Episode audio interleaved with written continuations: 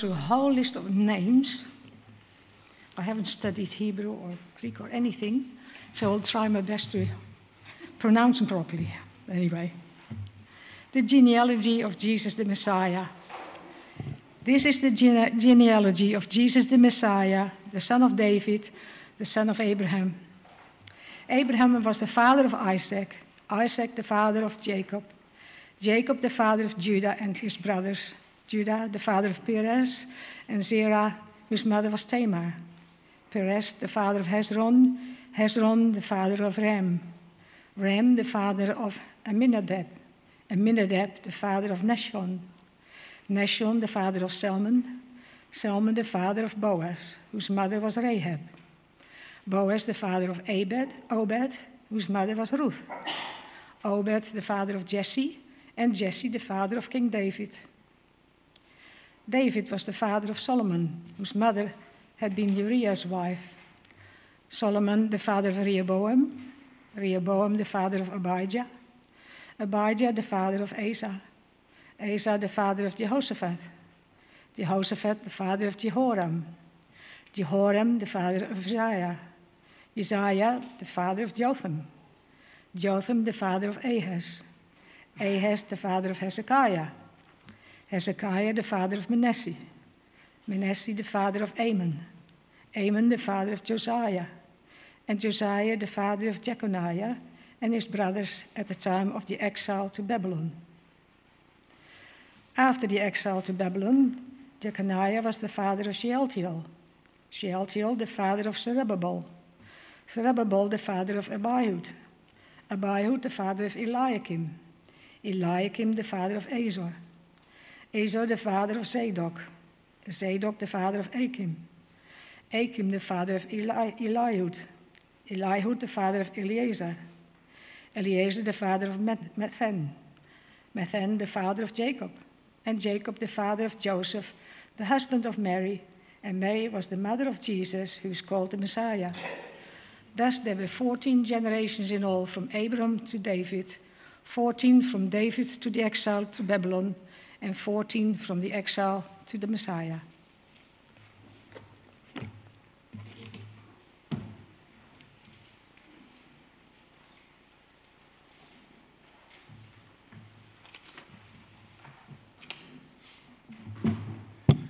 Well, first of all, I think you absolutely nailed that reading. So, can you get a quick round of applause for that? That was amazing.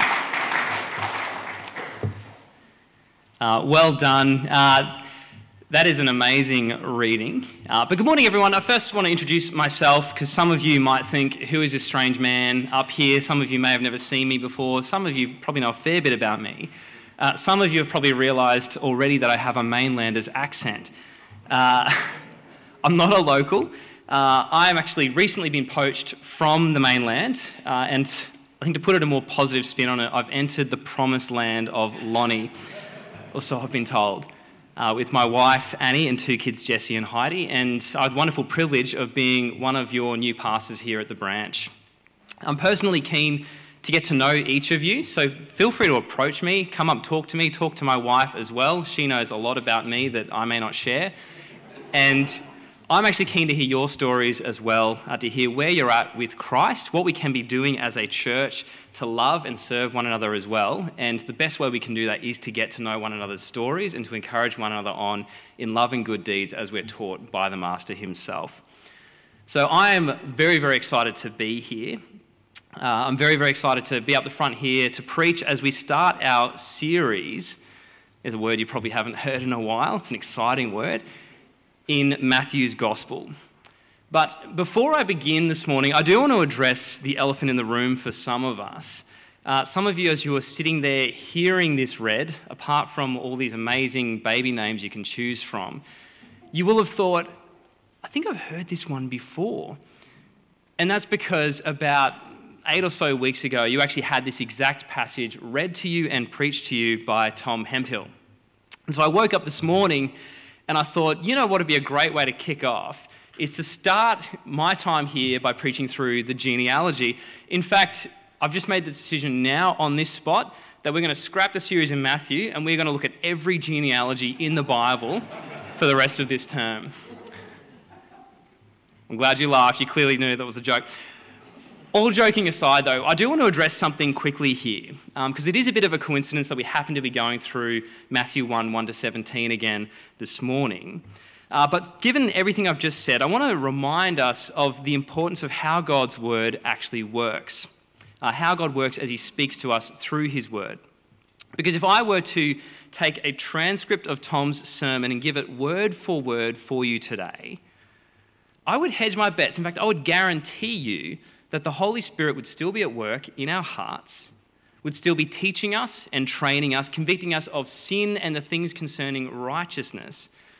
I guarantee you that as God's word is unpacked, regardless of what we look at, that He still speaks to us through His Spirit. And so, can I use this opportunity then uh, to dive into this genealogy once again and to remind us all as we do this that you can never, ever outgrow the Word of God or the gospel. That as a Bible teaching church, as we are here at the branch, we're not to puff ourselves up and to be constantly digging and searching for all the shiny new things that impress us. In fact, you read this of the Athenians in Acts, that's, that's what they're known for. We're not here to seek the shiny and the new. Uh, we're here not to learn merely intellectual truths about the Bible that, that somehow we can outgrow the gospel by, by digging further things up. Because the reality is, you can't outgrow the gospel. And in God's mercy, none of us ever will. The same goes for myself. And I think all praise to God for this because what this does is it humbles us. It causes us once again to throw ourselves onto the mercy of God as we're reminded again and again of how much we desperately need Jesus. So, as we turn our attention to this genealogy, once again, uh, please use this as an opportunity to grow. Uh, use this as an opportunity to hear God speak to your hearts once again.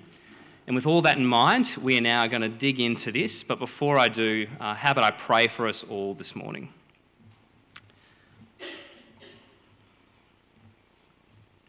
Heavenly Father, please humble us this morning.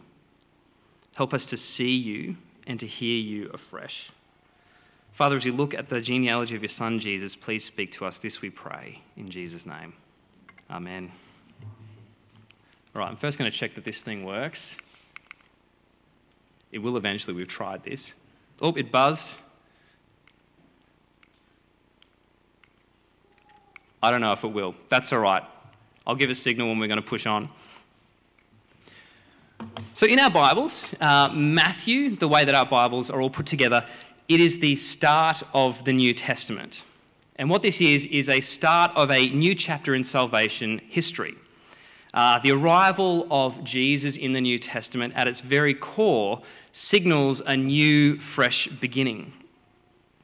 In fact, this is exactly how Matthew seems to title his gospel. So, the opening words, if I go to the next slide, they literally translate the book of the Genesis or the beginning of Jesus Christ. And the question we have to ask ourselves at this point is is this the title of just the genealogy that follows, or is this the title of something more? Now, the plain reading of this title is that yes, what will follow is the story of Jesus' origins, humanly speaking. It's certainly true. In fact, this is exactly what we get with the genealogy that follows. It tells you where he came from, tells you who his family is, it tells you what tribe he's from, and so on. However, there are some that have thought or taken this title of Matthew's Gospel as the opening title to the whole book. They've broadened it to go, this is actually the title Matthew has given to his entire work. And here's why. If you look back to the very, very tail end of Matthew, if you look to how he finishes right at the end of chapter 28, what we see is Jesus promising to be with his disciples until the very end of the age. The consummation of all things, the end of all things. In other words, Matthew's last words are Jesus telling us he's going to be around at the very end of time itself. And so this has led some, uh, including myself, to think that Matthew was probably intending these words right at the beginning here the book of the Genesis or the beginning of Jesus Christ to be the other bookend to this whole gospel.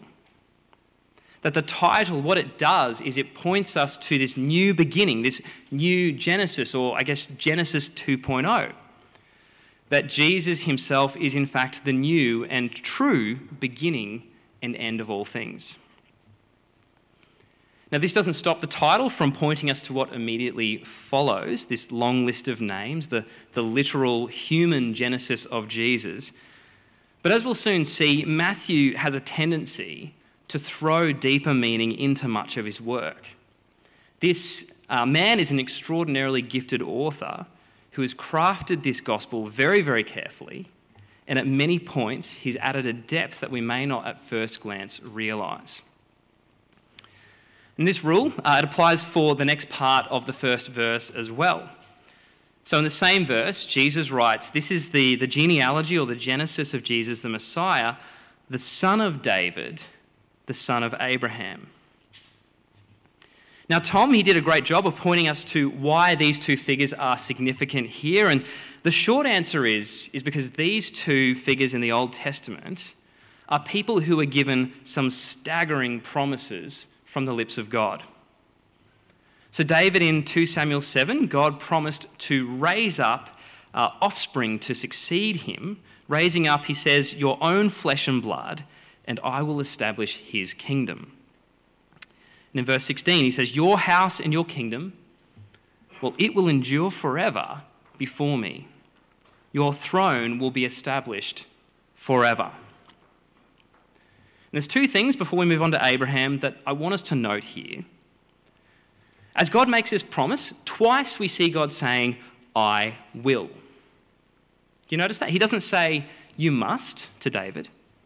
He doesn't say, You must do this, you must do that, you must keep all my commands, and so on and so forth.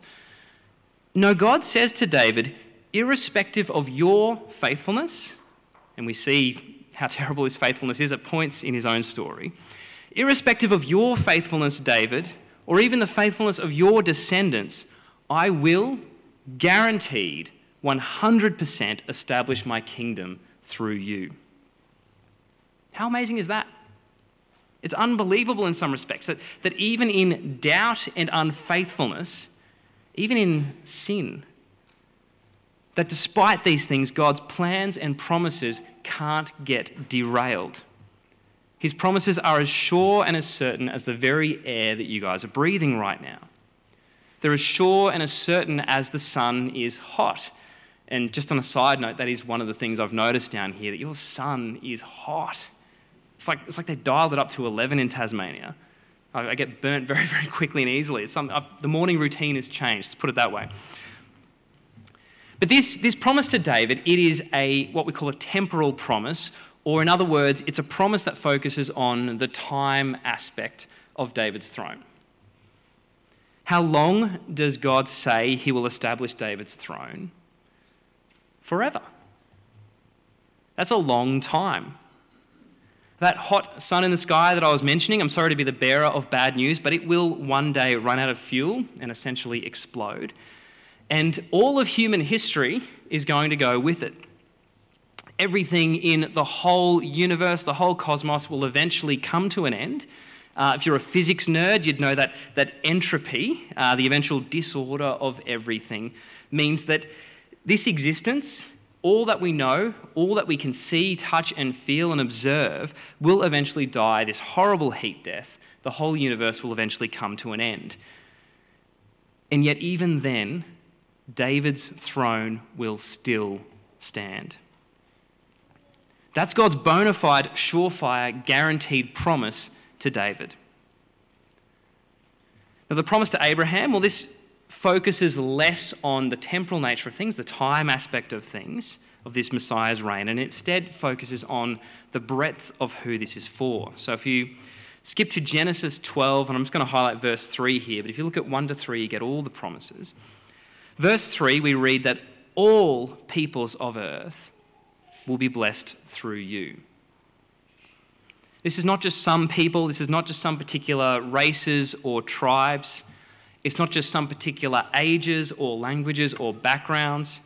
It doesn't matter whether you're a cat person or a dog person or an I hate all animals equally person. The promise is open to you, it's for all people. And so we can gather up those two things, the, the meaning of these promises, and follow them along. The opening of Matthew's gospel, or the meaning, reads something like this. This is the, the Steve Young translation. Here is the origin of Jesus in this book God's chosen king who is for all nations, for all time. That's the way Matthew starts his gospel. And what a way, it's not even just his gospel, it's the start of the New Testament. One verse packed with so much meaning. Israel, listen up, here is your king who was promised long ago. I've followed through. Nations understand, all people, here is your hope. And then what comes out of this, what comes next, I think is one of the most finely crafted pieces of literature, I would argue, in probably the whole of the New Testament. And it's in the form of this genealogy. Because you see, this, this isn't just any old genealogy. This isn't merely a list of historical figures, as much as it might seem so. This isn't just a bunch of names, though I think in the hands of a lesser skilled author, perhaps it may have been. While on the surface, uh, the reading might appear drier than a box of Weet-Bix without milk, there is someone in our household that eats Weet-Bix without milk. staggers me, staggers the mind. What we have before us in this genealogy is a massive theological statement, and it's designed to teach us about ourselves it's designed to teach us about God. It's effectively a mini sermon, believe it or not, in the form of a genealogy. And this is what we're going to spend the rest of this morning unpacking. And we're going to start uh, the way that Matthew does. We're going to be breaking this into the list of names into three lots of 14 generations. And I think the best way to picture this is like a giant capital letter N. So let me explain. The first generation from Abraham to David, verses 2 to 6, generally speaking, it heads upward in human history. And so by this I mean that the promises given to Abraham, so if you remember the promises land, people, blessing they were pretty much fulfilled by the time we reached this point in human history. So the nation of Israel, in other words, they were safely in the promised land. Abraham's descendants, on top of that, had expanded into this great number of people and around the time of David, especially in the earlier years of his son Solomon, there was certainly being a blessing to the nations around them. So think Queen of Sheba seeking wisdom from the king of Israel, right? So if you were living in those days, if you were living in the days of David and the early days of Solomon, you'd be forgiven for having your daily devotion, stumbling across Genesis 12 and thinking, oh, this is it. Like God has done it. He has fulfilled his promises. Hallelujah. You'd be forgiven for thinking that this is the climax of the promise given to Abraham.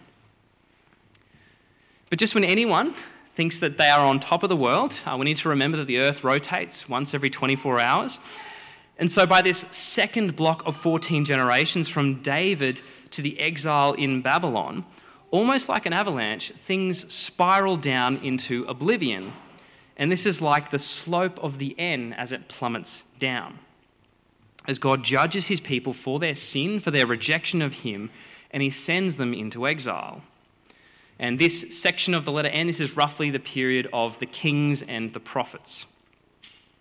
Finally, this third generation, verses 12 to 16, we move upward once again as the true fulfillment of all the promises are found in this person, Jesus. This is the way that Matthew has laid out his genealogy for us three blocks of 14 generations, which effectively provide a mini story of salvation history. It's a sermon about the nature and character of God and even ourselves. Now, the first thing I want to point out is that in each of these three blocks, the way that Matthew has constructed this, there is something peculiar, something odd that sort of stands out there's something that Matthew has sprinkled in to make his readers stop and scratch their heads and think, hmm, what's the deal with this? What, what's that doing in there? In the first block, we'll see that Matthew, for whatever reason, uh, decides to include four women in Jesus' family tree. So if you were reading, you would have Tamar, Ruth, Rahab and Bathsheba. And while we read this, and it might not be as striking for us in the 21st century, uh, I want to put this as delicately as possible. Generally speaking, in ancient Eastern genealogies, you would never, ever put a woman's name in a genealogy, in the list.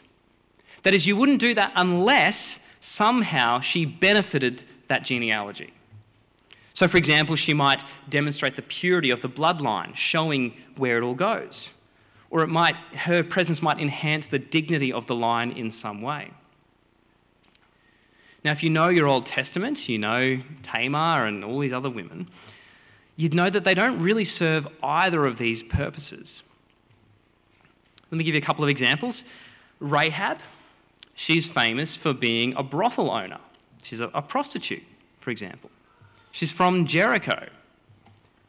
Ruth, uh, while she might be the purest of them all, she was in fact a Moabite. And what this means uh, is that she is from this basically all the Moabites, uh, they are the product of an incestuous relationship between Lot and his eldest daughter in Genesis 19. And the Moabites, uh, if you were to read your Bible and go down to Deuteronomy 23, you'd realize these guys are so loved by Israel that they're essentially excluded from ever joining them in fellowship with God down to the 10th generation. It's Deuteronomy 23 3. Now, down to the 10th generation, this effectively means forever. Uh, it's code for the Moabites are never to join God's people. And so it's kind of mind boggling that all of a sudden Ruth is here. She's in this list. And not only that, but she's in the bloodline of the promised one, Jesus. We also have Tamar and Bathsheba. And uh, this brings me to a very quick uh, point that if you don't know who these people are, um, if I'm speaking nonsense to you right now, you, you know those moments where you're talking with people and you know, someone's like really, they're an expert in their field, right? And they're going on and on and on and on, and you're going, yeah, mm, oh, okay, yeah, mm, yeah, yep, yep. And then they go, so what do you reckon? And you're just like, oh, deer in the headlights, I have no idea what you're saying. The last five minutes, I've kind of tuned out, I'm sorry. Things get really awkward, right? First of all, if that's you when you're hearing these names, if, if you have no idea who they are, that's totally fine. Uh, but can I use this as an opportunity to go and encourage you not only to go and investigate who these people are in the Bible, but perhaps go one step further and set yourself a Bible reading plan that forces you, it kind of gets you into a position where you tackle all those bits of the Bible that maybe you've never read or never come across before. A reading plan which covers the entire Bible from cover to cover, Genesis to Revelation. I mean, you don't want to get to heaven. Um, you don't want to have these women here and they're like, hey, I'm in the Bible, I'm kind of famous. And you're like, who are you? and, and Ruth's like, are you kidding? There's a whole book written about me in the Bible. Did you read it? And then Bathsheba comes along and she's like, So you have no idea what David, my husband, did to me and my former husband. And then David's in the background going, Oh man, like, does she have to say this to every single new person that comes here? And she goes on, she's like, Yeah, and David even wrote this whole poem about what he did. Did you read that one? Now, in all seriousness, Matthew here, he, he expects his readers to know who these people are in their Bibles. He expects his readers to know why these people are in this genealogy, or who they are at the very least. Uh, I was particularly confronted uh, many, many years ago. I was at a training event run by AFES, the Australian Fellowship of Evangelical Students, and the speaker up the front, he said in no uncertain terms, and I quote, If you don't know the Old Testament, then you don't know Jesus. If you don't know the Old Testament, then you don't know Jesus. And I sat there like, oh, like how offensive. As someone who knew and loved the Lord Jesus, but wasn't particularly well versed in the Old Testament, that, that was hard hitting. I thought, how, who do you think you are? How dare you? Until I realized what he meant by this. Namely, that Jesus' identity, Jesus' mission, what he accomplished on the cross, his, his future return, and his reign over all things, and many, many more, these are only properly understood when seen through the lens of the Old Testament. So, why did Matthew include these four women in the family tree? I think it's a good question. It's obviously not necessarily to enhance the, the purity of Jesus' lineage or his heritage. Uh, many of these women, and I should throw pretty much all the men as well in this list, uh, were horrendous sinners. Uh, many of these women were a cross section of the nations as well. Some of them had no Israelite blood in their veins at all. Ruth, we know, is a Moabite, Rahab's from Jericho. And this is debated. Um, it's up to you. Do, do your own research on this. But Tamar is said perhaps to be a Canaanite and Bathsheba a Hittite. But at the very least, we know, we know Ruth and Rahab. We know they're not Israelites. And what this means is, is that we not only have the promise to Abraham, this good news for all the nations being hinted at in this first block, but we see sinners being welcomed in as well. The sum total of this first block is a gospel being preached of divine grace and mercy to all nations. And this is the genius of Matthew. Now, in stark contrast to that high point, this second block, it highlights another aspect of God as we witness the family tree of Jesus plunging into a story of judgment and exile. This is the, the downward slope in the capital letter N. Now, in this slope, what we have is a lonely and depressing time in Jesus' family tree as the nation of Israel not only lose one, their land, right, they're carried off into exile, uh, two, they lose many of their people in the process, and three, blessing. Well, what's a blessing? It's nowhere to be found anymore. That is to say, this is the complete reversal of the promises given to Abraham in Genesis 12. And so, humanly speaking, it's over. They can kiss goodbye to any of their blessing, any land, any righteous king who will reign forever. This is an extremely low point in their history. And Matthew, well, he wants to drive this point home to his original readers. So the first thing to note is that Matthew, he goes out of his way to mention Uriah here. Uh, Uriah was the husband of Bathsheba, and he's mentioned at the very beginning of block six. This is a man who David murdered, and not only did he murder him, but he did it in order to cover up uh, an act of adultery that he did with Bathsheba. And so Matthew, he's kicking off this second block, this block that I would say represents this plunge into sin with a bang. Because by not mentioning Bathsheba and mentioning Uriah, Matthew's highlighting David's sin. He's highlighting this murder and this adultery. This is why I think Uriah's name is in the beginning of this second block. It's meant to make you think, they're at a high point. Uh oh, hang on, hang on, something's not right here. And this sets the tone for the rest of this second block. But Matthew has also sprinkled in a few other things designed to capitalize on this theme of exile here. Just as he included four women in the first block, that would have made the first century reader go, Whoa, what's that doing in there? In the second block, uh, Matthew has had a little bit of fun with this list of kings, uh, and in particular with some of the names of the kings.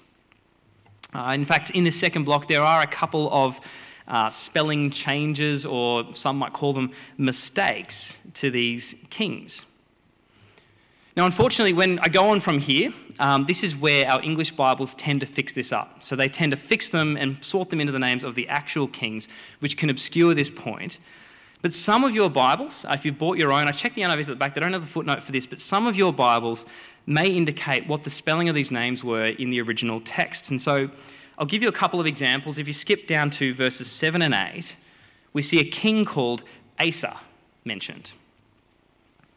And some of your Bibles, they may have a footnote in that saying that the most reliable original manuscripts of Matthew had the name written as Asaph. There's a PH on the end there, not Asa. Now, why does this matter? It's because Asaph happens to be one of the more prominent psalmists of the Bible. He's not, in the, uh, he's not a king, he's not in the family tree of Jesus. But Asaph, in particular, was known for writing a whole bunch of psalms which have this distinct smell of exile in them. So, Psalm 73 to 83, Again, you don't want to get to heaven and meet Asaph and he's like, hey, did you read my Psalms? And you're like, what? so go and read them. These Psalms have a very distinct flavour of exile in them. And so Matthew's inclusion in this second block of Asaph, well, surprise, surprise, it, it's kind of pointing to this end in exile. I personally don't think this was a spelling mistake. The second anomaly, if you could argue or call it that, is found in verse 10. So you have a second king here, King Amon. And again, the most reliable original texts change that N at the end of his name to an S, which make Amos.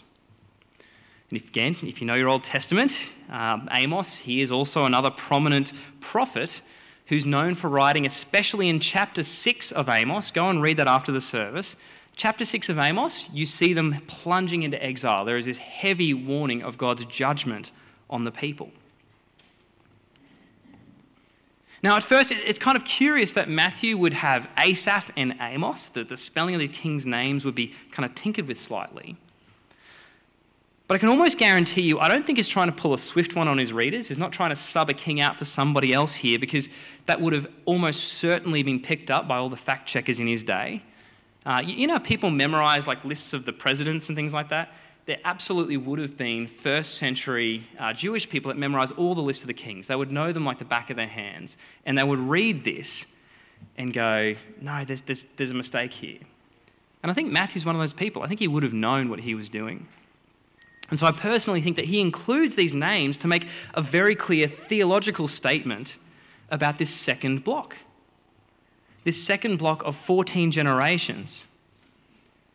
Where in the first block we see God's mercy and grace, the second block, it's reminding his readers of the holiness of God. That is, that sin, our rejection of him, leads to the certainty of his judgment.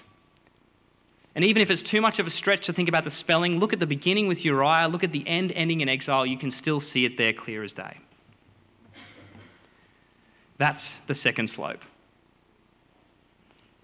Finally, as we reach the third block, uh, kind of the upward trajectory of this capital letter N, we're given this amazing reprieve in the fact that we see that judgment is not God's final word to his people.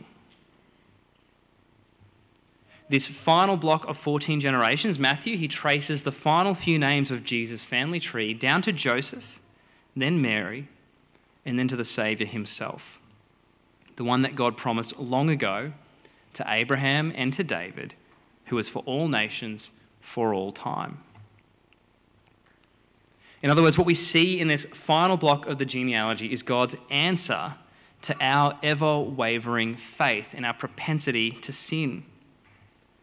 God's answer to this is to show us that despite our unfaithfulness, God is faithful. Despite the fact that we wander, our God is good and steadfast. Where God has promised to Abraham and to David an heir who would bless all the nations and reign as king forever, he is now delivered to us in Jesus. Now, you look at the long history with this capital letter N, and you realize that took a very long time. And humanly speaking, it, it really did. In fact, many of us, we may have to go through some pretty dire and dark times in order to get to that light at the end. Our situations, they may not have come about as we expected or as we planned, but just as God sometimes might seem distant or even late to the party in our own lives, when he does come, in a way that, that very often we only realize after the fact, he's always right on time.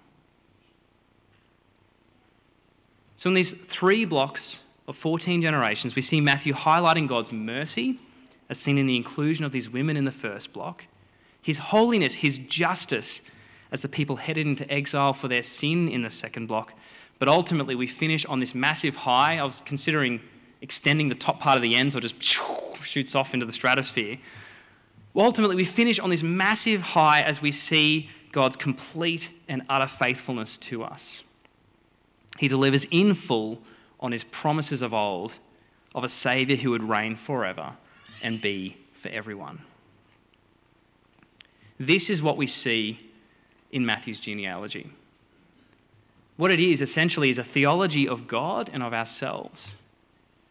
It's far from being dry or boring. In fact, it's one of the great gems, I think, of the New Testament. This, this long list of 40 plus names, it emphasizes the character and the faithfulness of our God throughout history. There's one theologian, uh, he summed it up in this way. Uh, Frederick Dale Bruner, he said, Matthew's genealogy, it's not only a genealogy, it's theology. It's not only an archive, it's doctrine. It's not only history, it's a sermon. And I think he's right. Friends, I, I'm hoping by now that you can see the character of God jumping from this page, at least a little bit. That you can see why this is far from dry or boring. But I'm hoping by now as well that in these opening 17 verses, you can also see that, that none of us are too far gone to be used by God. That this genealogy, it shows us that God, He's sovereign, He's in control of all of history. He's incredibly gracious, He's incredibly forgiving. He's still a good and faithful God at the times that you feel your very best and even at the times that you feel at your worst, even in the time of your darkest hour as we can see here. But more than this, what this also shows us is that God can and does use many broken vessels to accomplish his purposes. Jesus' genealogy is a prime example of God working through all kinds of messy people and messy situations to show us who he is and to bring about his ultimate purposes and plans for the world. And so this morning, if you're sitting here some of you might have a lot of baggage. Some of you, maybe you hide it really well.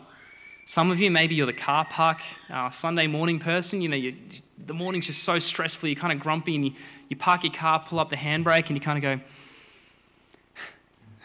open the door, waltz on in. Hey, everyone, how are all doing? If you carry all this baggage, perhaps, or that you have no idea where to start in making him known to your friends or to your family, your colleagues. Perhaps what's going through your mind as you think about things like evangelism is, is how could God possibly use me? I have no gifts. In fact, I haven't told anyone, but my life is a mess. My sins, they're just far too big and far too many. How could God possibly use me? Well, can I say, take heart? Because this genealogy shows us that God is bigger than your sin. He's bigger than your anxieties, He's bigger than your imperfections. And ultimately, He is faithful. And so I want to encourage you instead go to Jesus, lay your sin before Him, confess your sin to Him. In fact, as, as growth groups kick off for the year, as they did last week and will continue on, I want to encourage you perhaps be brave and do this in your growth groups. Confess your sin. Be, be honest about your struggles. Be honest about the times where you're feeling dry or distant. And then turn your attention once again to Jesus. See God's faithfulness to us in sending him. Know that God is ever faithful. But know especially that even a simple childlike trust in him means you will be saved. In fact, I want to raise one quick verse from the end of the genealogy. If you were to skip a couple of verses on, kind of edging into next week's territory here, but verse 21, uh, we see one of the goals that Matthew lists uh, of Jesus coming to earth, and this is the angel speaking to Joseph. The angel says, She will give birth to a son, and you are to give him the name Jesus. Why? Because he will save his people from their sins.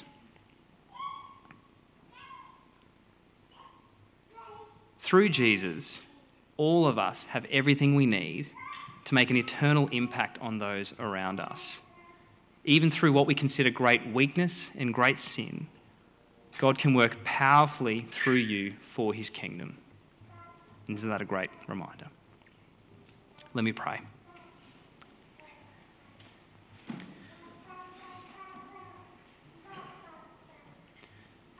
Father God, well, thank you for showing us uh, how, in your majesty, you use many people uh, from throughout all of history to accomplish your purposes.